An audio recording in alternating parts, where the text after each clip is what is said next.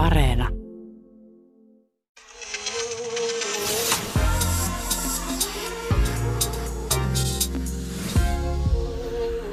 Yle Puhe. Liikuntaharrastus lapsena suojaa mielenterveysoireilta aikuisena. Tämä tulos käy ilmi THLn tutkimuksesta. Liikunta vahvistaa lasten oppimiskykyä. Koululiikunta antaa lapselle paremmat edellytykset oppia muun muassa matematiikkaa ja kieliä. Liikkuvat lapset ovat vähemmän stressaantuneita ja lapsena ja nuorena harrastettu liikunta lisää todennäköisyyttä liikunnan harrastamiselle myös aikuisiässä. Liikunnallisella lapsuudella on laajalla aineistolla toteutetun väitöstutkimuksen mukaan yhteys jopa ansiotasoon aikuisena. Paljon lapsena liikkuneiden palkka oli aikuisena keskimäärin noin 15 prosenttia paremmin kuin vähän liikkuneiden.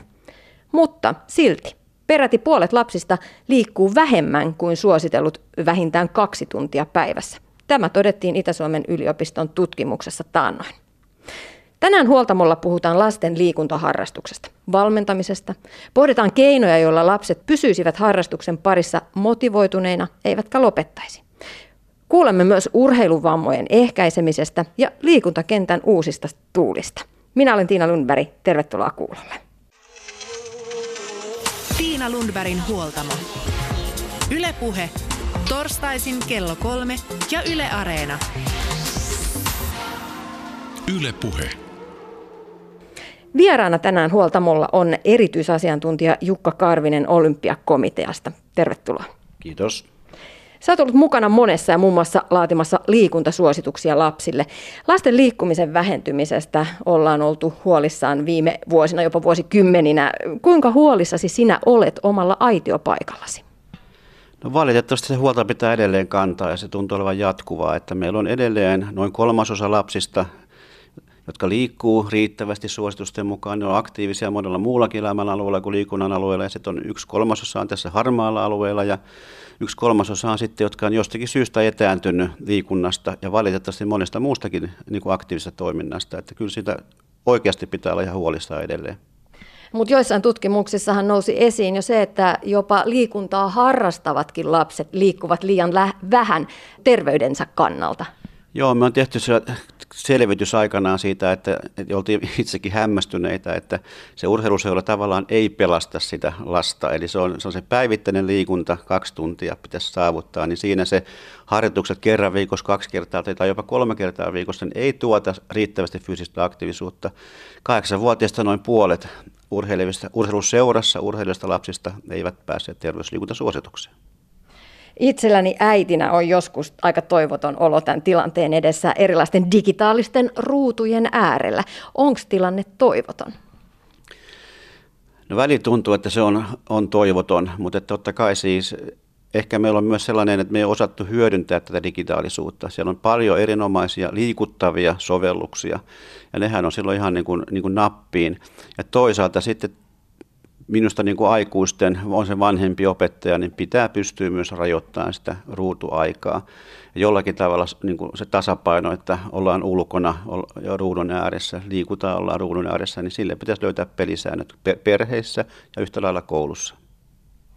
No, tutkimustulokset liikunnan merkityksestä ja tärkeydestä on kiistattomat, mutta mitkä sun mielestä on tärkeimpiä asioita, joita liikunta tai urheilu lapselle tuo? No ensinnäkin parhaimmillaan se, se tuottaa sitä niin kuin lisää leikkiä lasten arkeen, joka on parhaimmillaan aika omaehtoista ja tavallaan leikkihän on lapselle niin kuin oppimisen työkalu.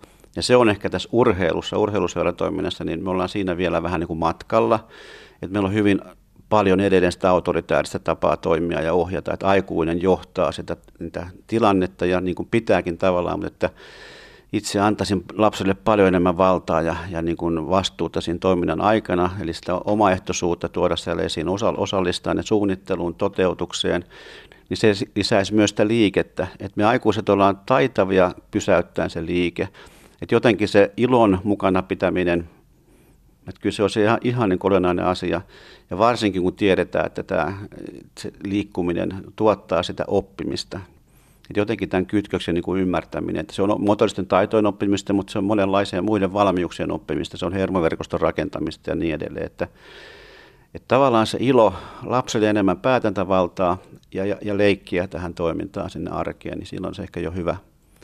Sitten tähän määrän lisäämiseen, niin ehkä se yksinkertaisen ohjeen, minkä voi antaa, että ulos. Ovi auki ja ulos lapset, silloin ne liikkuu. Niin, sen kun näkisi siinä marraskuun pimeinä, pimeinä iltoina tähän aikaan vuodesta keväällä. Keväällä lapset liikkuu, trampoliinit on kasattu pihoille ja siellä pomppii jopa teini-ikäiset lapset. Mutta sitten meillä on joukossa lapsia, joille se liikkuminen ei ole ehkä niin luontevaa kuin toisille. Miten näitä lapsia, jotka ei ole luontaisesti niin, tai jotka kaipaa luontaisesti vähemmän motorista virikettä, niin miten heitä saisi nostettua liikunnan pariin? Joo, siinä pitäisi vähän niin kuin enemmän olla sitkeä ja se tarvii siis tämmöistä etsivää työtä ja tunnistamisen työtä ja sitten näitä matalan kynnyksen toimintamallia. Ja matala kynnys tarkoittaa, että se on lähellä, helposti saavutettavissa, kuka tahansa voi tulla. Siinä pitäisi olla matalan kynnyksen hinta tai ilmaisuus. Ja näitä toimintamalleja tässä nyt on sitten viime vuosina yritetty tuoda ihan ministeriön, niin kuin valtion kannustaa siihen ja sitten me järjestöt on lähdetty aika voimakkaasti tekemään sitä työtä, että mutta että se tarjonta ei vielä vastaa kysyntää. Kysyntää, kun tavallaan se pitää niin kuin synnyttää. Et, et, et, ja ehkä tässä niin voisi kääntää katseen sinne kouluun, että se on ehkä se paras ja jopa ainoa paikka tunnistaa niitä, niitä lapsia, jotka eivät enää liiku. On jostakin syystä se on elämäntapa etääntynyt siitä. Usein se taustallahan on perheen, perheeseen liittyvät elämäntavat. Mutta että koulu tunnistaisi loisi niitä ratkaisumalleja hyvällä yhteistyöllä näiden järjestötoimijoiden kanssa, niin sinne saadaan sitä harrastustoimintaa aikaiseksi. Tavoitehan on, että jokaisen lapselle löytyisi vähintään yksi harrastus tässä kouluaikana. Siitä ollaan kaukana. No sitten jos mennään sinne urheiluseuratoimintaan, kuinka paljon on kiinni valmentajasta se, että lapset innostuvat, lapset jatkavat siellä urheiluseurassa sitä harrastusta? Kyllä se aikuisen rooli on, on, on, on mitä pienimmistä lapsista on kysymys, sitä tärkeämpi. Eli, eli että jos se pystyy luomaan semmoisen innostavan, iloisen ilmapiirin sinne toimintaan, niin se, se jatkuvuus on taattu. Ehkä valmentajan ammattitaitoa tai lasten puolella voisikin mitata sillä, että syksyllä 20 aloittaa, jos siellä on 20 mukana, on erinomainen valmentaja aikuinen. Hyvä, hyvä ihminen, hyvä kasvattaja. Myös 20 10 on jäljellä, niin sitten on ehkä jotakin syytä katsoa peiliin, että missä mättää, että No millainen on hyvä junnuvalmentaja? No se ensinnäkin se sisältö, mitä tarjotaan, että se olisi lapsen kehitystasolle sopivaa, se on ihan avainasemassa. Että jos tehdään niin kuin vääriä asioita väärään aikaan, niin se ei ole motivoivaa. Lapsia pitää haastaa siinä oppimisessa, mutta tässä lapsuusiassa se ydin on motoriset perustaidot tietenkin, ja sitten tavallaan se oman kehon hallinta siellä pikkulapsena, ja sitä kautta pikkuhiljaa mennään kohti lajitaitoja. Nyt me osutaan neljänvuotiaana jääkiekon lajitaitoja. Että tavallaan se sisältö on yksi. Että jos se on niin kuin lapselle sopivaa, se sisältää sitä leikin elementtiä, ryhmässä toimimisen elementtiä ja sitten ehkä ennen kaikkea niin kuin yksi ammattitaidon mittari myös, että onko siellä liikettä. Että hyvä valmentaja, hyvä ohjaaja saa liikettä aikaiseksi, joka on edellytys oppia motorisia taitoja. Niitä ei opita katselemalla tai varsinkaan toisten huonoja suorituksia. Että tai että ollaan rivissä, rivissä hiljaa ja valmentaja kertoo ja kuvaa ja käyttää puhetta, että lapset liikkeelle, aikuisen rooli on enemmän sitten niin kuin innostaja, oppimisympäristön luoja ja kääntää sitä sinne, sinne. Ja sitten pikkuhiljaa, kun taidot kehittyy, niin, niin, niin sitä pitää sitten haastaa tavallaan luomalla sitä erilaisia uusia, uusia tota, juttuja siihen matkan varrelle ja yhdistellä perustaitoja ja sitten pikkuhiljaa viedä ne kohti lajitaitoja.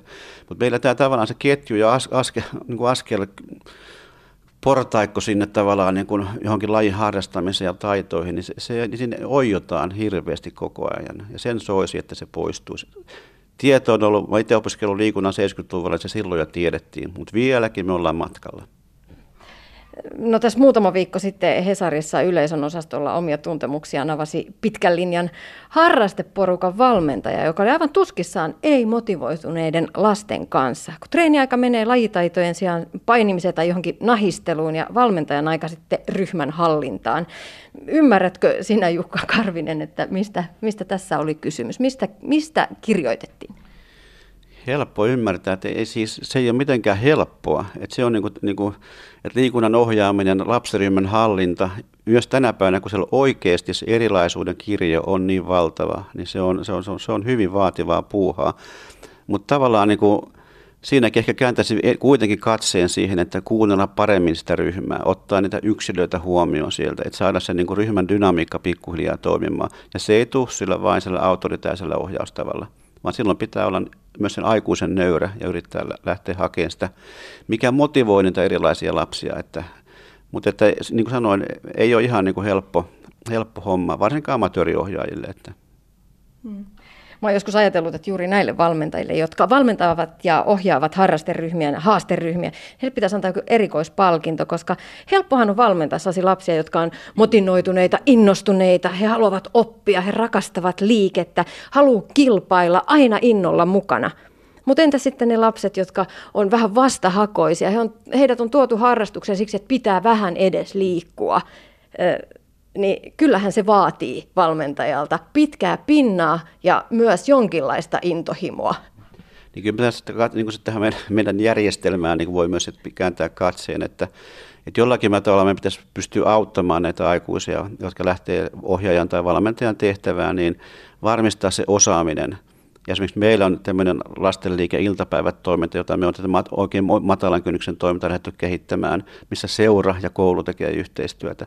Niin siinä on tavallaan niin esimerkinomaisesti niin kuin tämmöinen ohjaajille niin kuin lainausmerkeissä pakollinen koulutus, tämmöinen kolmenosainen koulutus, että saa ne perustaidot siihen ryhmähallintaan, niin että se on niin kuin hiukan, voisi sanoa heitteelle jättöä, tai myös pannaan isä tai äiti lapsiryhmän eteen, että hoida homma, jos ei anneta mitään eväitä sen tekemiseen. Et siinä tarvittaisiin niin kuin sitä perehdytystä siihen toimintaan, mistä on kysymys, ja sitten, sitten tavallaan niin kuin hyvää, voisi sanoa jatkuvaa koulutusta, sen osaamisen lisäämistä. Se voi olla vertaisohjaaja tulee antamaan, niin kuin seurasta joku kokeneempi tulee näyttämään ja auttamaan, tai sitten ihan näitä koulutusten hyödyntämistä, että, että aika yksin useasti ohjaajat ja valmentajat siellä kentällä jää, valitettavasti. Seuraavaksi huoltamolla ääneen pääsee joukko lapsia ja nuoria, jotka harrastavat kilpaurheilua. Ja heiltä kysytään, miksi he urheilevat, mitä siitä saa. Ylepuhe. Tiina Lundbergin huoltamo. Koska kun mä harrastan sitä, niin siitä aina tulee iloiseksi ja sitten se tuntuu hyvältä. Se on kivaa ja sitten saa niinku treeniä ja voimaa ja silleen. Myös hauskaan pidoksi. No, koska se on kiva ja mä tykkään kilpailla ja öö, se, että mä olisin vanhuksena terveempi. No mä tykkään urheilla, koska siinä saa niinku liikkua ja juosta ja tehdä muita asioita ja paljon asioita. Koska mä tykkään kilpailemisesta. No se, että se on kiva ja jos se on kilpaurheilu, niin... Tai no jos se ei ole kilpaurheilu, niin mä en tykkää sitä. Mutta jos, se on, jos siinä kilpaillaan toisiin vastaan, niin sitten se on kivaa. Ja, ja tietenkin kaverit on kiva. No kyllä on joskus väli kivaa kilpailla, mutta ei aina tarvi. Millainen on hyvä valmentaja? Semmoinen, joka kannustaa ja tsemppaa ja on aina niin kuin mukana siinä ja on silleen, että kyllä sä niin kuin osaat. Sellainen, että aina kun vaikka tulee joku virhe, niin se pysäyttää sen vaikka ottelun, niin se antaa niinku varoituksen. Ja siksi. Esim. mun oikea opettaja Simo, niin, niin se on mun niinku parhain opettaja ja kivoin. Sitten tulee mun toinen opettaja Helmi, joka opettaa mua tuolla Itiksessä. Sekin on ihan kiva. Sitten tulee toi Antti, sekin on kiva. Se opettaa Simon kanssa tuolla maanantaintreeneissä. Ja sitten on vielä Ville. Sekin on kiva. Opettaa myös maanantaintreeneissä. Hyvä valmentaja on semmoinen, joka kannustaa, auttaa ja niin kuin ei hauku. No sellainen, joka ottaa huomioon kaikki ja tekee monipuolisia harjoituksia. Onko sulla ollut joku erityisen hyvä valmentaja ja millainen hän on? No, mulla on ollut ja se oli just semmoinen, joka kannustaa ja auttaa ja osaa auttaa sille hyvällä tavalla ja sitten siitä oppii. Ja on, siis se on myös kilttiä sille, että se niinku, joo.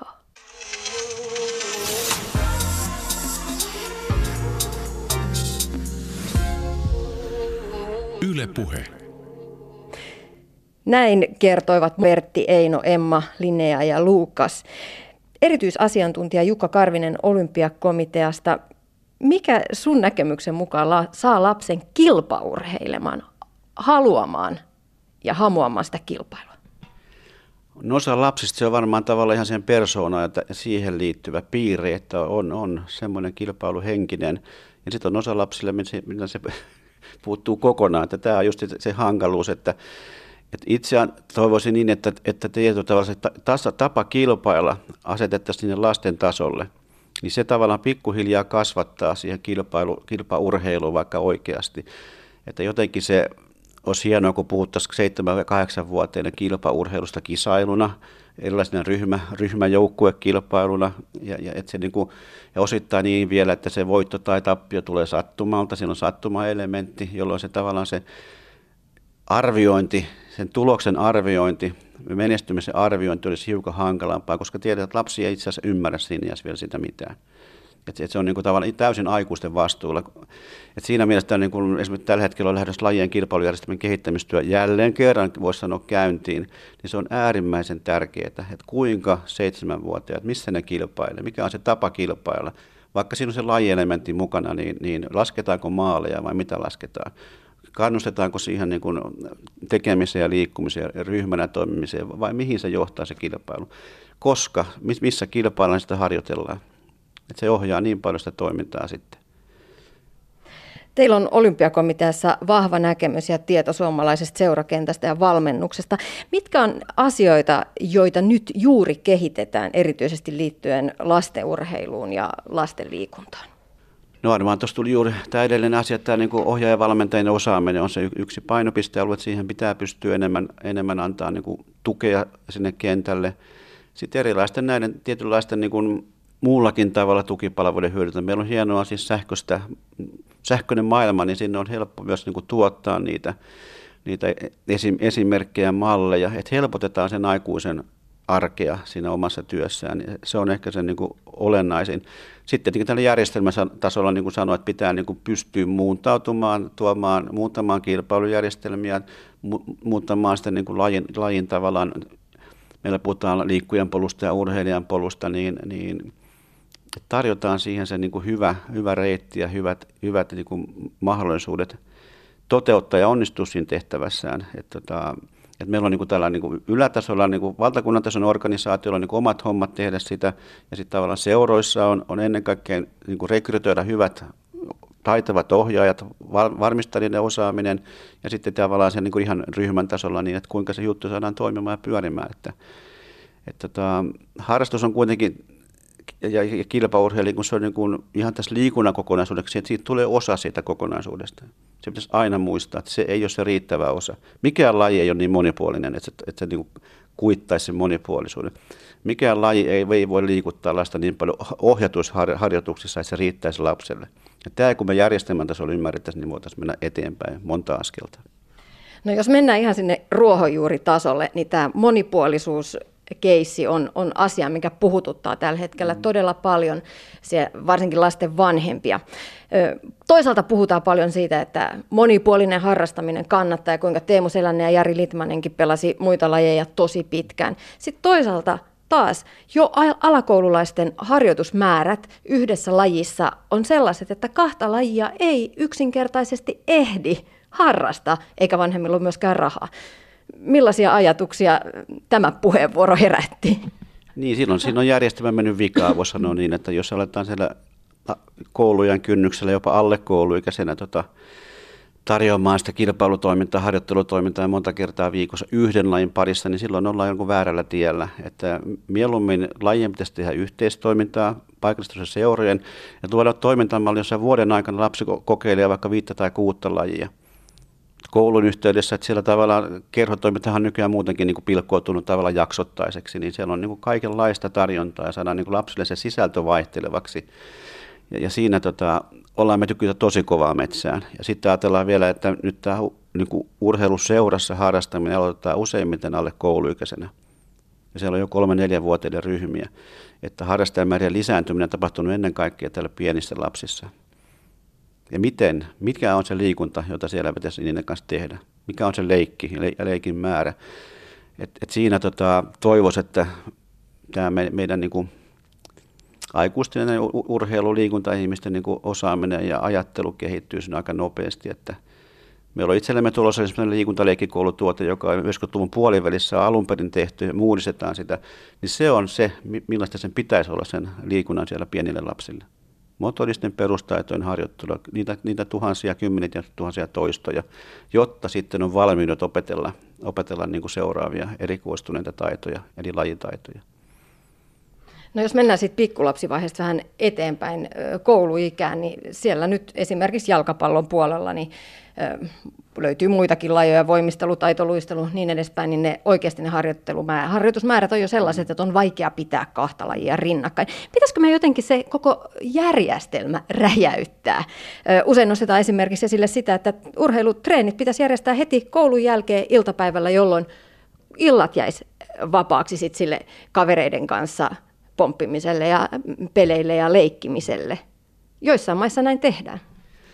Kyllä, se, olisi niin kuin, se on meillekin tavallaan niin tietynlaisena päätavoitteena tässä koulun kanssa tehtävässä yhteistyössä, että saadaan lisää toimintaa sinne iltapäivään, jolloin juuri näin, että sinne iltaan jää perheiden yhteistä aikaa ja ja se mahdollistaisi tavallaan just sellaisen niin kuin monipuolisemman toimintamallin, että, että joka ei olisi niin kilpailusidonnainen, niin sinne saataisiin niin kuin monenlaista tekemistä ja toimintaa, että, että se olisi äärimmäisen tärkeää.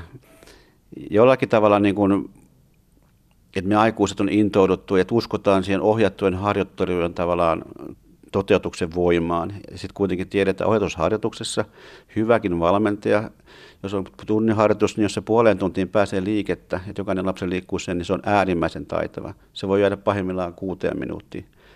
Ja sitten jos vielä sinne kuljetetaan autolla ja sitten se on, harjoituksissa niin kuin liikkuu, liikkuu sen muutaman minuutin ja sitten palataan autolla takaisin. Mitä jos lapset olisi mennyt lähikentälle pelaamaan futista tai jääkiekkoa, niin olisi liikkunut kolme tuntia. Et jollakin tavalla vähennettäisiin sitä ohjattujen harjoitusten määrää, ja, ja koska se omaehtoisen liikkumisen määrä on nyt se ongelma meille. Niin kun se on pudonnut ruutuajasta, näistä älypuhelimien ja monen muun syyn ansiosta, niin siihen meidän pitäisi ennen kaikkea niin myös järjestelmänä puuttua. Ja silloin tavallaan se tarkoittaisi niin, että vähennetään ohjattu harjoituksen määrää, mutta kannustetaan siihen omaehtoiseen harjoitteluun. Jotenkin se idea sitten, että jokainen ohjattu harjoittelu generoi liikettä arkeen. Jokainen koulun liikuntatunti generoi liikettä välitunneille. Että tavallaan se niin jatkuisi se liike kotipihoilla ja kentillä. Että sieltä annetaan niin innostavia esimerkkejä ja juttuja. Lainausmerkeissä vaikka kotitehtäviä. Lapset tykkää niistä, jos ne on, ne on innostavia.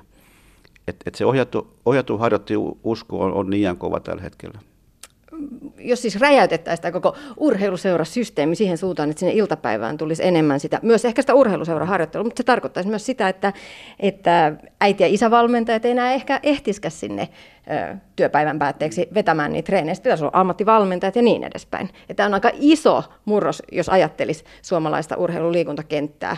Se muuttaisi aika paljon se muuttaisi aika paljon, eikä sinne mitään tiikeriloikkaa voi tehdä, että juuri niin kuin tämä rakenne, että aikuiset on töissä, vanhemmat on töissä, niin, niin se, se mittakaava tavallaan pysyy, se etenee siellä tällä hetkellä aika mukavasti, mutta että se etenee pienin askelin. Et, et niin kauan kun se on helppoa niille seuroille, on päätoimisia työntekijöitä, mutta erittäin vaikeaa sitten pienemmille seuroille, joissa ei ole näitä päätoimisia. Että se, on, se on vaikeasti ratkaistava, mutta sitten myös niin kuin lohduttavaa on siinä, että yllättävän paljon niitä ratkaisuja löytyy. Että se ei ole niin kuin mahdoton ratkaista. Että, että meillä esimerkiksi lastenliikkeessä huomattu, että on pientä rahallista tukea esimerkiksi seuroille siihen koulu, koulu kanssa järjestettävään yhteistyöhön, niin, niin hyvin pienillä starttirahoilla ja avulla, hyvillä tukimateriaalilla, sillä koulutuksella me on saatu sinne niitä vetäjiä. Et, että, ja, ja aika paljon lisää olisi tulossa, mutta tietenkin meidänkin eväät sinne loppuun, mutta että suunta hyvä. Sitten tietenkin siellä on taustalla myös koulun uudistus, että, että siellä on kirveillä töitä koulumaailmassa myös, vaikka mennään sielläkin hyvään suuntaan, mutta että, että tämä että se on niin kuin irti siitä systeemistä vähän se iltapäivätoiminnan organisointi. Siellä on kerhotoimintaa, joka on koulun omaa toimintaa, jos se, jos on siellä suunnitelmissa, mutta että kai se ideaalitilanne olisi, että meillekin tulisi ikään kuin kokonaiskoulupäivä ja mentäisiin siihen suuntaan ja saataisiin ne harrastukset sinne sisälle, sisälle mutta että siinä menee ehkä vajaa kymmenen vuotta. Se oli ennuste. niin, uusi sukupolvi tuo uudet tuulet. No seuraavaksi ääneen pääsee se uusi sukupolvi, urheilevat lapset itse. Me tiedetään, että varhainen erikoistuminen yhteen lajiin lisää myös rasitusvamman riskiä, jos harjoittelu on liian yksipuolista. Mikä on fiilis, jos loukkaantuu ja joutuu jäämään pois harkoista? Ylepuhe. Tiina Lundbergin huoltamo. Onko sulle sattunut loukkaantumisia? On. Jalka kipeä. Öö, joo, pari kertaa. No toinen oli vaan öö, polvirasitusvamma ja toinen oli sitten, muista kun oli niin kauan aikaa sitten, että jotenkin nilkka pyörähti ympäri. Miten sitä hoidettiin? Me laitettiin kylmää ja sitten me mentiin lääkäriin ja ne siellä tutki sen ja sitten sanoi, että mä en saanut urheilla niin paljon ja mä lepäsin. No miltä tuntuu, jos loukkaantuu ja joutuu jättää harjoituksia väliin? No vähän tylsältä, mutta si- silti saa levätä silloin, ja, mutta kyllä se on tylsää. Kiinnitetäänkö treeneissä yhtään huomiota siihen, että jos tekee vaikka väärin jonkun liikkeen, vaikka lihaskuntoharjoituksessa, niin valmentajat sanoo, että hei, että korjaappas nyt tota yläkropan asentoa tai jotain vastaavaa. Ei, ei ne, ei ne sano. No, mulla kyllä sanoo aina, että niin kuin jotain, että jos pitää olla vaikka niin kuin punnerusasennossa, että selkää vähän alaspäin, tai jos on huono sille asento. No, no jos venyttelee paljon ja tekee erilaisia liikkeitä, niin no, no silloin vähän niin kuin ehkäistään niitä. No joka treeni ennen on puolen tunnin ä, lenkki ja joka treenin jälkeen on sellainen 15 minuutin rento loppuu verkkaan. Kuinka kiva on venyttely? Ei kivaa. Ei ole yhtään kivaa. Niin kuin, se on aivan tylsää. Ei se nyt mitään superia ole, mutta onhan se niin kuin kiva, tai no hyvä venytellä aina alussa, ettei mitkään lihakset revähdä. Ylepuhe. Näin kertoivat Moona Vertti, Eino Emma ja Luukas, joilla lajikirjoa löytyy kamppailulajeista, palloilusta ja voimistelusta. Seuraavaksi jatketaan samalla teemalla. Liikunta ja urheilu tekee siis hyvää kasvaville lapsille ja nuorille, mutta liikkuvilla lapsilla on myös monenlaisia kremppoja ja kolotuksia. Tuoreen väitöskirjatutkimuksen mukaan joka kolmas nuori loukkaantuu liikunnan parissa vähintään kerran vuoden aikana. Liikuntavammat ovat lasten ja nuorten yleisempiä tapaturmia. Urheilija ei tervettä päivää näe, lause on tuttu monille nyt jo aikuisikään ehtineille urheilijoille. Seuraavaksi soitetaan Tampereen urheilulääkäriaseman tutkimus- ja kehittämispäällikkö Mari Leppäselle. Hän on tehnyt väitöskirjan urheiluvammoista ja niiden ehkäisemisestä. Mitkä ovat tyypillisiä urheiluvammoja lapsilla ja nuorilla? No suurin osa lasten ja nuorten vammoista on onneksi ihan sellaisia lieviä ruhjeita ja kolhuja, mitä nyt sattuu, kun liikutaan. Ja näistä yleensä selviää ilman, että tarvitsee mitenkään keskeyttää sitä harjoittelua. Mutta sitten tämmöisistä vammoista, mitkä taas sit, et joutuu keskeyttämään se harjoittelu, niin niistä yleisempiä on nilkan vammat ja polven vammat. Aika lailla lajissa kuin lajissa. No siis uh, urheiluvammathan voi jakaa vähän niin kuin kahteen eri kategoriaan. Toinen on, on, se, on rasitusvammat ja sitten toiset on tällaiset äkilliset harjoituksissa sattuvat tapaturmat, nilkan nyrjähtämiset tai niin edespäin. Uh, voidaanko tällaisia, jos puhutaan nyt ihan näistä äkillisistä vammoista, kuten nilkan nyrjähtämisestä, niin voiko niitä millään tavoin ennaltaehkäistä? No voi, onneksi, onneksi voi. Eli tota, nimenomaan näiden äkillisten vammojen ehkäisyssä tehokkainta on sellainen monipuolinen harjoittelu, johon kuuluu tämmöinen kehonhallinnan ja liikehallinnan kehittäminen, lihaskuntoharjoittelu ja sitten toiminnallinen liikkuvuusharjoittelu. Tällaisella harjoittelulla voidaan selkeästi vähentää, vähentää nimenomaan niitä äkillisiä alarajojen vammoja etenkin. Lisäksi tulee sitten kiinnittää myös huomiota tietysti siihen, että on sopivat varusteet ja suojavälineet ja, ja riittävä lepo ja palautuminen, hyvä ravitsemus tällaisilla keinoilla. No, jos puhutaan yksittäisestä harjoituksesta, niin onko siellä jotain asioita, joita pitäisi ottaa huomioon vammojen ehkäisyssä? Joo, se tota, yksittäinen harjoitus alkaa aina siitä huolellisesta alkulämmittelystä. Et alkulämmittelyksi ei riitä pelkästään se, että hölkätään hetken aikaa ja, tai pallotellaan, vaan tarvitaan todella semmoista kehoa monipuolisesti aktivoivaa alkulämmittelyä. Et siihen tämmöiseen harjo- äh, alkulämmittelyyn sisältyy semmoinen sykettä nostattava yleislämmittelyosuus, kuten vaikka sitä hölkkää tai muuta, missä saadaan, saadaan vähän hikeä ylle ja sykettä ylös. Ja sen lisäksi tarvitaan keskivartaloa aktivoivaa harjoittelua, niitä tukilihaksia vahvistavaa harjoittelua sekä sitten riippuen mitä, mitä siinä harjoitteessa aiotaan tehdä, mutta myös alarajien lihaksia vahvistavia harjoitteita ja toiminnallista liikkuvuusharjoittelua, että saadaan paikat, paikat auki. Ja lisäksi semmoista jotain nopeata, nopeata harjoitetta, mikä aktivoi sit hermostoa, kuten esimerkiksi hyppelyitä, nopeita spurtteja, tällaisia. Ja näissä harjoitteissa oleellista on se, että kiinnitetään huomiota siihen hyvään suoritustekniikkaan, tehdään huolella ja kehitetään sitä liikehallintaa, jolloin ollaan valmiita siihen tulevaan harjoitukseen. Et se on ehkä tärkein yksittäinen asia, minkä, mikä ensin pitää olla kunnossa. Kuinka pienten lasten harjoituksissa nämä elementit pitäisi olla jo mukana, koska mulla on sellainen kutina, että usein ajatellaan, että lapset voi tosta noin vaan heittää juoksemaan kilpaa tai, tai niin edespäin. No joo, se on ihan totta, että näin tehdään aika usein, mutta kyllä nämä pätee ihan sieltä pienistä lapsista lähdettäessä liikkeelle. Tietenkin suhteutetaan se sitten sen lapsen kykyihin ja taitoihin, se, että millainen, millainen tuota, harjoittelu ja millainen alkulämmittely tehdään, mutta samat peruselementit siellä pitäisi kyllä toteutua. Tästä vinkkiä kaikille juniorivalmentajille. Hmm. Tampereen urheilulääkäriasemalta tutkija Mari Leppänen. Viime talvena pienoista kohua herätti uutinen lankutuksen vaaroista.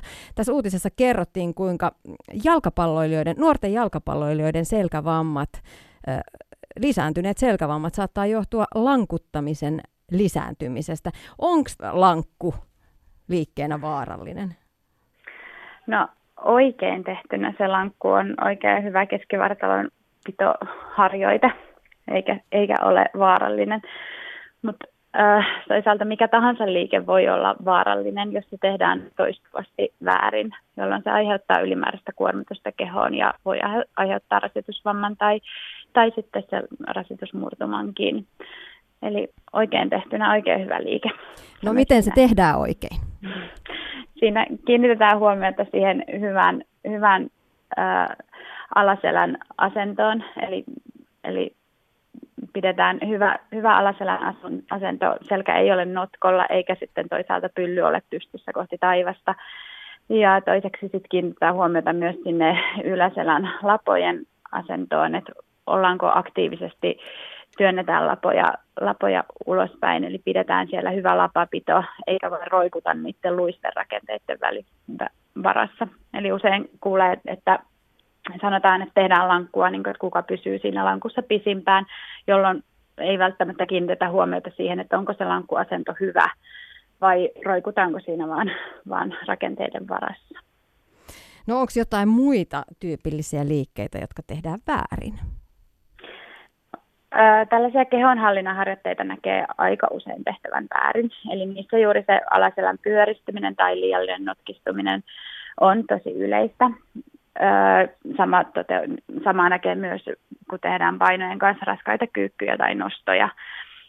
Mutta sitten myös tämä polvien sisäänpäin kääntyminen kyykyissä, askelkyykyissä, hypyissä on erittäin yleinen, yleinen virhe, jota näkee ihan, ihan perusliikkujilla, lapsilla, nuorilla urheilijoilla sekä myös aikuisilla urheilijoilla.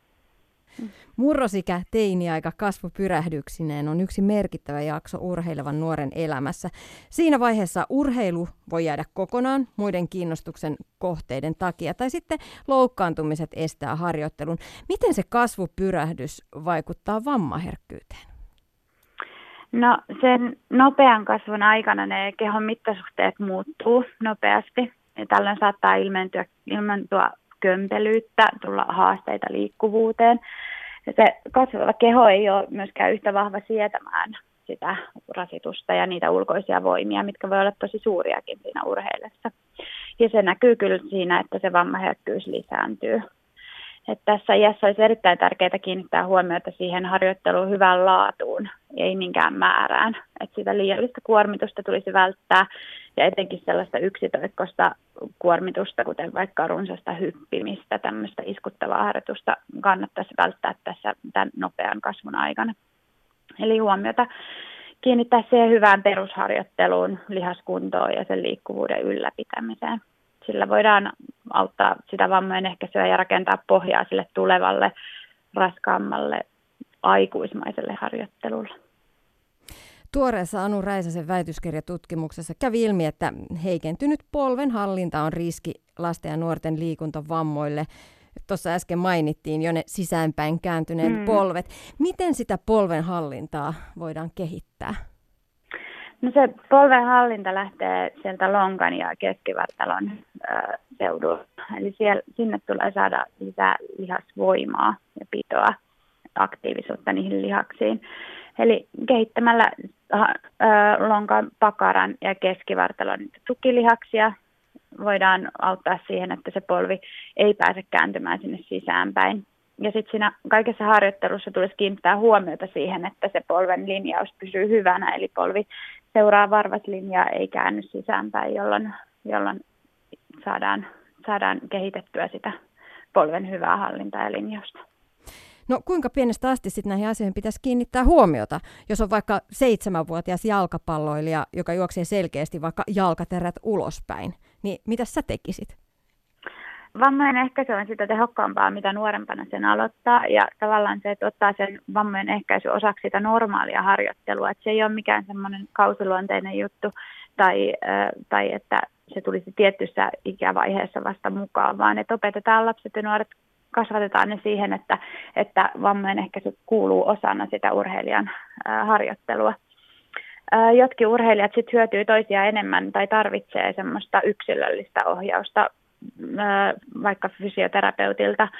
Että jos on selkeitä ongelmia havaittavissa, linjausongelmia vaikka, niin suosittelisin hakeutumaan osaavan urheilufysioterapeutin vastaanotolle ja sitä kautta voitaisiin puuttua niihin ongelmiin varhaisessa vaiheessa, jolloin vältetään se, että ne vaivat kroonistuu ja vältetään mahdollisesti myös vakavampia seurauksia sekä vammakierrettä. Tuossa lähetyksen alkupuolella puhuttiin näistä äkillisistä harjoituksissa tapahtuvista vammoista.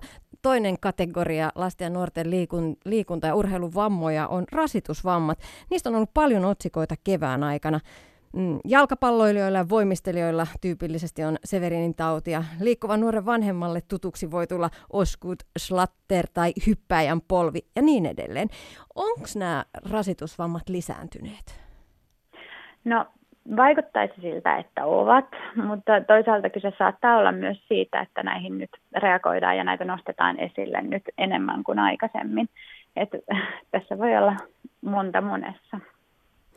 Mm, mistä ne rasitusvammat sitten ja se ehkä jopa lisääntyneet rasitusvammat sitten johtuu? Onko se liian paljon, liian nopeasti lause tässäkin totta? No kyllä se, kyllä se useimmiten näin on. Että tällainen varhainen erikoistuminen yhteen lajiin on yksi iso, iso ongelma, mikä lisää loukkaantumisvaaraa, eikä se varhainen erikoistuminen ole edes niin kuin, tae sille menestymiselle, vaan voi olla jopa päinvastoin. Et, äh, riittävä palautuminen ja lepo on merkittävä osa sitä kehitystä ja sitä lasten ja nuorten ylikuormitusta pitäisi pyrkiä välttämään. Ja se, että saadaan harjoittelulla ne hyvät pohjat kuntoon ennen kuin siirrytään sinne kovaan harjoitteluun, olisi tosi tärkeää. Niin. Toisaalta liikunta on hyväksi ja kova urheilu tukee mielenterveyttä nuorilla, nuorilla ihmisillä, mutta kääntöpuolena on se, että voi saada elinikäisen riesan kipeästä polvesta tai selästä. Näin, näin se juuri on. Ja tällaisiin nuorena koettu mm, polvivamma esimerkiksi on hyvin, hyvin usein sitten tulee seurauksena varhainen nivelrikko jo sit nuorena aikuisena tai aikuis, aikuisiällä. Et näillä on, näillä on niin kuin vakavia pitkäaikaisiakin haittoja urheiluvammoilla. Et liikkumi, liikkumisen lisääminen ja on kaikin puolen kansanterveyden kannalta erittäin tärkeää ja, ja se on ykkösprioriteetti, että saadaan ihmiset liikkumaan lapsesta ja nuorista lähtien. Mutta kyllä näiden turvallisuusnäkökulmien pitäisi kulkea siinä mukana, jotta voidaan välttää sit niitä vammojen pitkäaikaishaittoja. Niin, ja ehkä ammattimaisen valmennuksen, että siellä olisi myös siellä pienten lasten ryhmissä sellaisia valmentajia, jotka, jotka oikeasti tietää jotain näistä asioista. Kyllä, Suomessa aika, aika usein nämä lasten ja nuorten valmentajat on vapaaehtoisia, ne on niitä isiä tai äitejä tai tai muita innostuneita, ketkä, keiden panos on todella tärkeää, koska me tarvitaan sit heidän panosta tähän asiaan, mutta sitten näiden, näiden kouluttaminen, niiden vammojen ehkäisyn ja liikuntaturvallisuuden sisältöihin on erittäin tärkeää ja sitä me pyritään Tampereen urheilulääkäriä kautta myös tekemään. Meillä on liikuntavammojen valtakunnallinen ehkäisyohjelma, minkä kautta me viedään tutkittua tietoa tietoja ja pyritään, pyritään kouluttamaan nimenomaan näitä lasten ja nuorten valmentajia. Ja netistä löytyy tietoa esimerkiksi Terve urheilija-sivustolla on aika mittava Joo. tietopaketti, että jos kiinnostaa, niin kannattaa käydä katsomassa. Mutta yksi kysymys vielä, pitäisikö miettiä sitten myös lajivalintoja siellä la, lasten keskuudessa siitä näkökulmasta, että millainen on hyvä laji esimerkiksi, toinen laji esimerkiksi jalkapalloilijalle, jääkiekkoilijalle tai voimistelijalle? Joo, kyllä se tämmöinen monilajisuus äh, pitkälle sinne nuoruusikään olisi, olisi hyvä. Tietysti on lajeja, joissa se varhainen erikoistuminen on, on ainut tie sinne menestykseen, että tämmöinen laji esimerkiksi voimistelu, voimistelu sellaisena lajina, että siellä ne harjoittelumäärät on itsestään jo niin suuria, että siihen ei yksinkertaisesti voi ottaa kokonaan toista lajia. Et silloin, se, silloin se tärkeys on siinä, että huomioidaan se, että se harjoittelu ei ole liian kuormittavaa ja se on moni, riittävän monipuolista. Mutta sitten tota, palloilajista esimerkiksi toinen laji tukee erittäin hyvin harjoittelua. Usein palloilijat ottaa toiseksi lajiksi jonkun toisen palloilajin, mikä on, va- on varmasti hyvä, hyvä sen urheilijan kehityksen kannalta, mutta, mutta takaako se sen monipuolisuuden, niin se on sitten taas, taas toinen juttu. Eli en sanoisi suoraan, että mikä, mikä toinen laji on sit hyvä laji, mutta lähtisin siitä näkökulmasta, että se toinen laji toisi hieman erilaista ärsykettä, ehkä, ehkä just keskivartalon hallintaa, yleistä lihas, lihaskuntoa, kehittävää liikehallintaa, kehittävää monipuolista sisältöä siihen toisen lajin rinnalle. Ylepuhe. Tiina Lundbergin huoltamo. Näin totesi Tampereen urheilulääkäriaseman tutkimus- ja kehittämispäällikkö Mari Leppänen.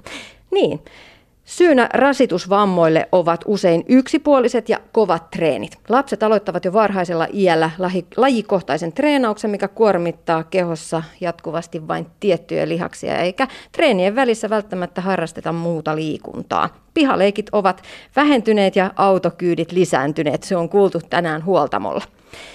Millä tavalla lapsia voisi motivoida liikkeeseen myös aikuisvetoisten urheiluharjoitusten ulkopuolella? palataan olympiakomitean erityisasiantuntija Jukka Karvisen pakeille.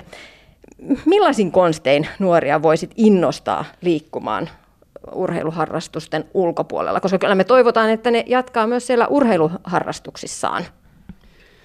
No, tässä asettaisin kyllä koulun aika iso roolin. Tietenkin vanhempien rooli on, niin unohtamatta, että se lähtee sieltä kodista, että on liikkuvat vanhemmat, jotka liikkuu yhdessä lapselta kanssa, innostaa niitä tähän liikkumiseen luo ympäristöjä, että onko olohuone avotakamallin mukaan sisustettu vai voiko siellä olla niin temppurataa ja rakentaa pientä pelikenttää. Ja, ja kyllä me kaikki aikuiset ollaan tässä se suurin tulppa ja este ja se kun me hyväksytään, niin sitten voisi alkaa tapahtua. Mutta tuolla koulussa tavallaan se, että, että se koulupäivään se noin tunti liikettä saataisiin, niin se tarkoittaa siellä niin kuin koulupäivän rakenteen uudistamista, niin tilaa ja aikaa täytyy järjestää lasten liikkeelle. Ja se on meidän aikuisten tehtävä. Ja sitten luoda se ympäristö sellaiseksi, että se mahdollistaa liikkeen, haastaa lasta, innostaa. Ja tässä esimerkiksi voi sanoa, että luonto on vaikea ylittää liikuntapaikkana. Se on, se on ihan niin kuin ykkösjuttu. Mutta sitten kun sitä luontoa ei ole, niin millä muulla tavalla me voidaan sitten innostaa sitä tai luoda sitä ympäristöä sinne kannustaa olla mukana. Ja sitten tässä tulee se tavallaan sellaisten niin kuin oma ehtoinen tai, tai tämmöinen niin ver, vertaisohjaajuuteen perustuva toiminta. Annetaan niiden olla keskenään ja tehdä toimintaa ja se kynnys madaltuu ja tuetaan, tuetaan siinä niitä tavallaan te, tekemässä itse sitä. Tämä osallisuus on varmaan se, mikä meiltä niin kuin on koulumaailmassa nyt hienosti opsin kirjoitettu, se tulee sieltä pikkuhiljaa, mutta tässä urheilussa vielä ollaan niin kuin aika kaukana, että he olisivat oikeasti niin kuin mukana sen toiminnan toteuttamisessa, tekemisessä itse – että annetaan se vastuu heille ja opetetaan heitä siihen vastuuseen, niin sitä kautta mä luulen, että, että, että, että se, tavallaan se omahehtoinenkin niin kuin liikkuminen sitten lisääntyy ja, ja ne, ne kaverit löytää myös siellä pihalla, eikä vaan sitten nettipeleissä toisensa, että, että tota, aikuiset luomaan ympäristöjä ja niin kuin, niin kuin mahdollistajaksi, ei niinkään niin kuin päälle päsmäreiksi. Seuraavaksi tutustutaan ilmiön nimeltä sparkkaus ja pohditaan, voiko liikunta olla viihteellistä. Mitä sitten on sparkkaus? No se on liikuntaa ilman kamalaa, kertoi yhdeksänvuotias tyttö. Seuraavaksi Superparkin kehitysjohtaja Taneli Sutinen kertoo, mitä nämä sparkkaajat oikein tekevät niin innolla, että ajantajukin katoaa. Yle Puhe. Nyt kyllä se sparkkaus on pitkälti sitä, että saa tällaisessa vapaassa ja luovassa ympäristössä niin toteuttaa itseään ja ei lähdetä niin sanotusti treenikassi olalla jonakin tiettynä kelloaikana treeneihin, vaan lähdetään pitämään hauskaa yhdessä kaveritten kanssa. Ja meillä on tuota, huomattu tämmöinen ilmiö Superparkissa, että nuoret, jotka tulevat ensisijaisesti oppimaan uusia ta- taitoja ja pitämään hauskaa yhdessä perheen kanssa tai yhdessä kavereiden kanssa, niin saavat siinä samalla niin ikään kuin liikuntaa ja vielä oikein aika mukavasti tehokasta ja motorisesti kehittävää liikuntaa ikään kuin sivutuotteena. No mitä, mitä liikuntaa sparkkaus pitää sisällään? Mistä se koostuu, millaisista lajeista?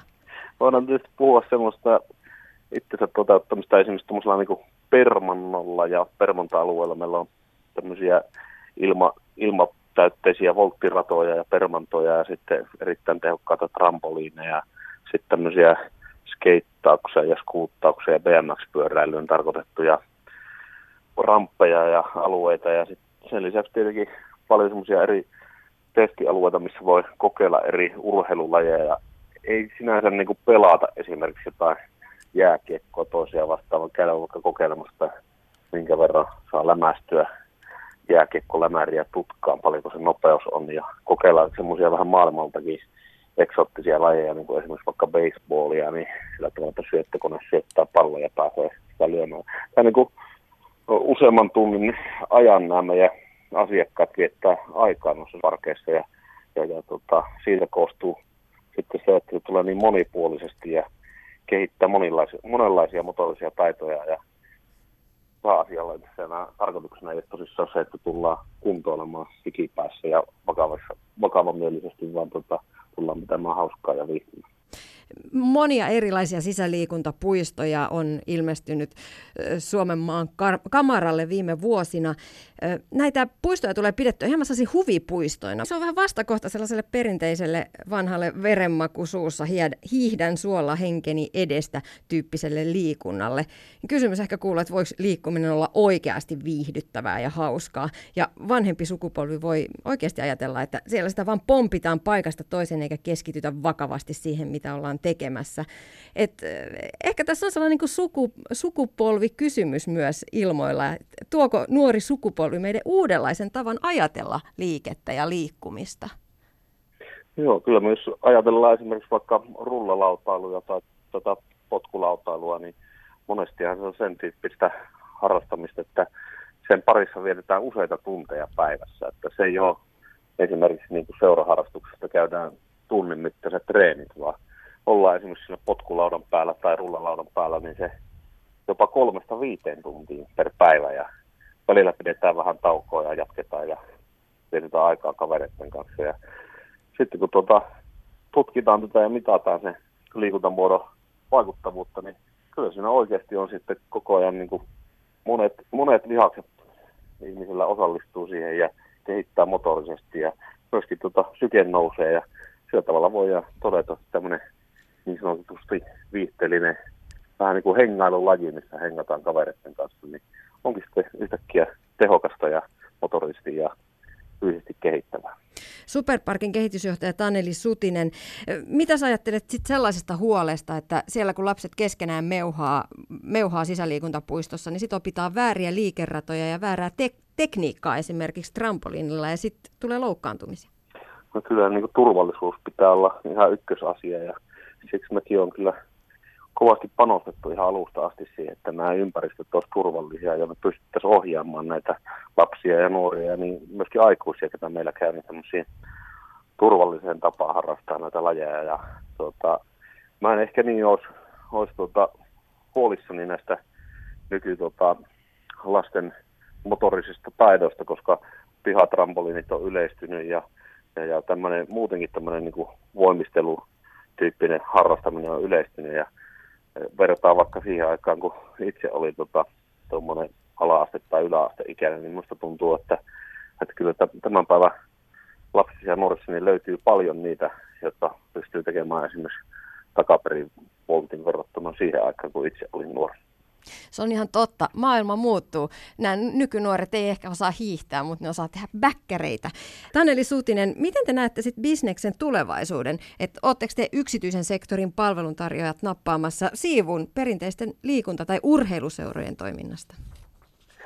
Kyllä mä sillä tavalla ajattelen, että, että samalla kun sanoo, että on tämmöisiä lahjakkaita nuoria, jotka pystyy tekemään näitä bäkkäreitä, niin myöskin tämmöinen liikkumattomuus ja lasten ja nuorten liikkumattomuus nostaa päätä, että nämä älylaitteiden käyttö on yleistynyt ja, ja ne tarjoaa niin paljon semmoisia viihteellisiä asioita ja seikkailua sinne korvien väliin, että tuota, joudutaan niin kuin kovaan kilpailuasetelmaan siihen, että minkä parissa aikaa vietetään. Ja siinä mielessä niin saattaa olla haasteita niin tämmöisillä ehkä perinteisillä lajeilla ja seuraurheilulla niin napata sieltä, sieltä niin varsinkin näitä, jotka innostuu tämmöisestä pelillisestä ja viihteellisestä maailmasta. Ja mä luulen, että siinä ehkä nämä meidän tota, tarjoamat mahdollisuudet, mitä me yksityisen, yksityisellä puolella pystytään tarjoamaan, niin voi olla, että, että saadaan tota, nuoret paremmin liik- liikkeelle. Niin vai meneekö se niin, että ne, jotka liikkuu urheilun parissa muutenkin, käy teillä pomppimassa ja sitten edelleen se porukka, jota ei tavoiteta joko kiinnostuksen puutteen tai sitten sen takia, että yksinkertaisesti ei ole varaa käyttää näitä palveluita, niin he jäävät silti kotiin ja eriytyminen hyvä ja huonokuntoisiin vaan syvenee. Niin, no totta on sekin tietenkin, että, että ne, jotka ovat aktiivisia muualla, niin ovat myöskin aktiivisia tämmöisten meidän tyyppisten palvelujen käyttäjinä, mutta kyllä me ollaan saatu esimerkiksi opettajilta paljon sen tyyppistä palautetta, että kun he on koululuokkien kanssa käynyt meillä vierailemassa, niin sellaiset lapset ja nuoret, jotka ei niinkään ole tuolla koulujen liikuntatunneilla innostunut liikkumaan, niin on sitten yhtäkkiä olleetkin superparkissa aivan hikipäässä ja innostuneita siitä, että miten hauskaa, hauskaa siellä on. Ja ei välttämättä edes ajattele niin, että he on täällä jotenkin liikkumassa tai kehittämässä omaa fyysistä kuntoa, vaan ensisijaisesti pitämässä hauskaa. Yle Puhe. Näin pohti Superparkin kehitysjohtaja Taneli Sutinen. Olympiakomitean erityisasiantuntija Jukka Karvinen. Mä jäin miettimään, että miksei voisi parkata myös kotipihalla.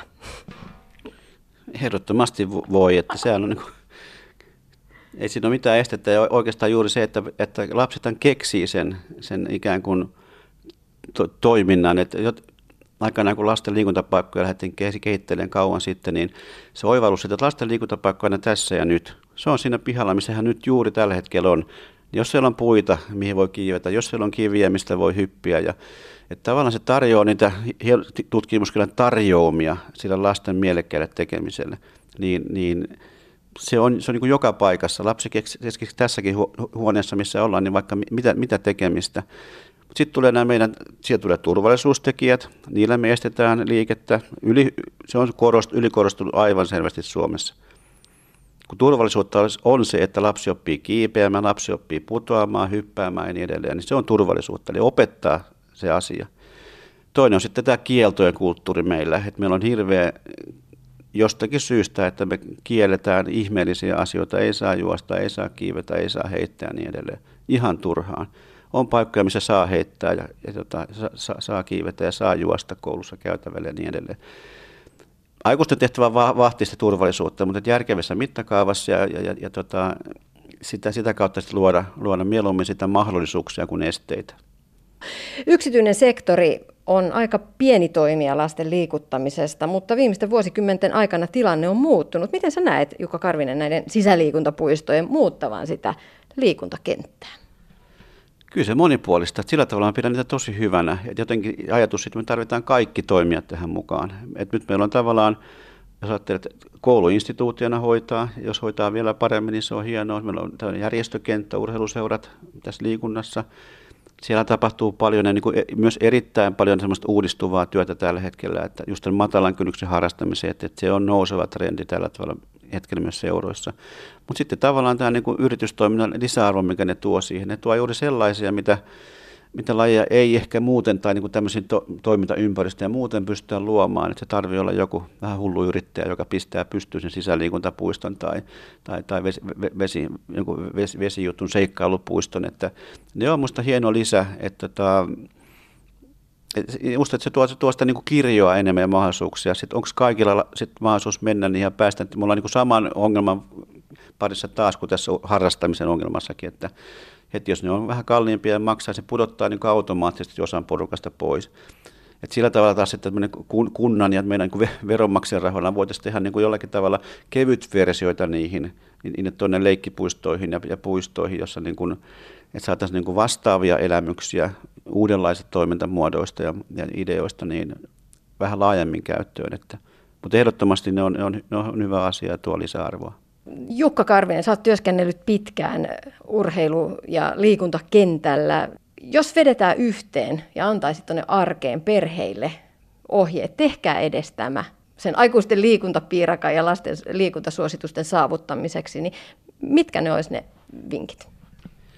Perheille varmaan se, että tehkää yhdessä lasten kanssa, lähtekää liikkumaan, lähtekää ulos metsään ja luontoon, että se on, se on ehkä se helpompaa. Jos luontoa, niin luontoa löytyy lainausmerkissä niin kuin keskustasta ja puistoista, ja että et ollaan niin kuin aktiivisia. Sitten tavallaan tämä niin kuin tähän harrastamiseen innostaminen, mikä tahansa siis asia, mitä lähtee harrastamaan, se tuo siihen pitkäjänteisyyttä ja että siihen, että sitkeästi etsii sitä harrastusta lapselle, joka sitten häntä kiinnostaa. Opittaisi siihen, että tarkkaillaan sen lapsen mielenkiintoa ja innostusta ja, ja yritetään varmistaa, että se lapsi pysyy leikkivänä. Kiitos erityisasiantuntija Jukka Karvinen mielenkiintoisista ajatuksista. Huoltamo on hyvä päättää siihen, että ääneen pääsee lapset, he joista tässä nyt on lähes tunti, tunnin verran puhuttu. Meinaavatko esimerkki nuoremme lapsemme jatkaa urheilua vielä aikuisena? Ehkä silloinkin. Ei voi tietää. Joo, koska siitä tulee hyvä mieli ja sitten mä tuun iloiseksi. Kyllä mä luulen, että mä aion, koska se on niin hauskaa ja kun saa liikkua ja sitten ei niinku tarvi olla mököttäisi jossain. No, kyllä mä uskon. No jos mä en tämän lajin parissa, niin sit varmaan joku toisen. No kyllä mä ehkä meinaan treenata aika kovaakin, koska mä haluan niinku tsemppata ja tulla hyväksi ja lätkäpelaajaksi. No missä haluaisit olla urheilijana silloin, kun sä oot 18-vuotias? Ää, Suomen maajoukkueessa. Ylepuhe. Tiina Lundbergin huoltamo.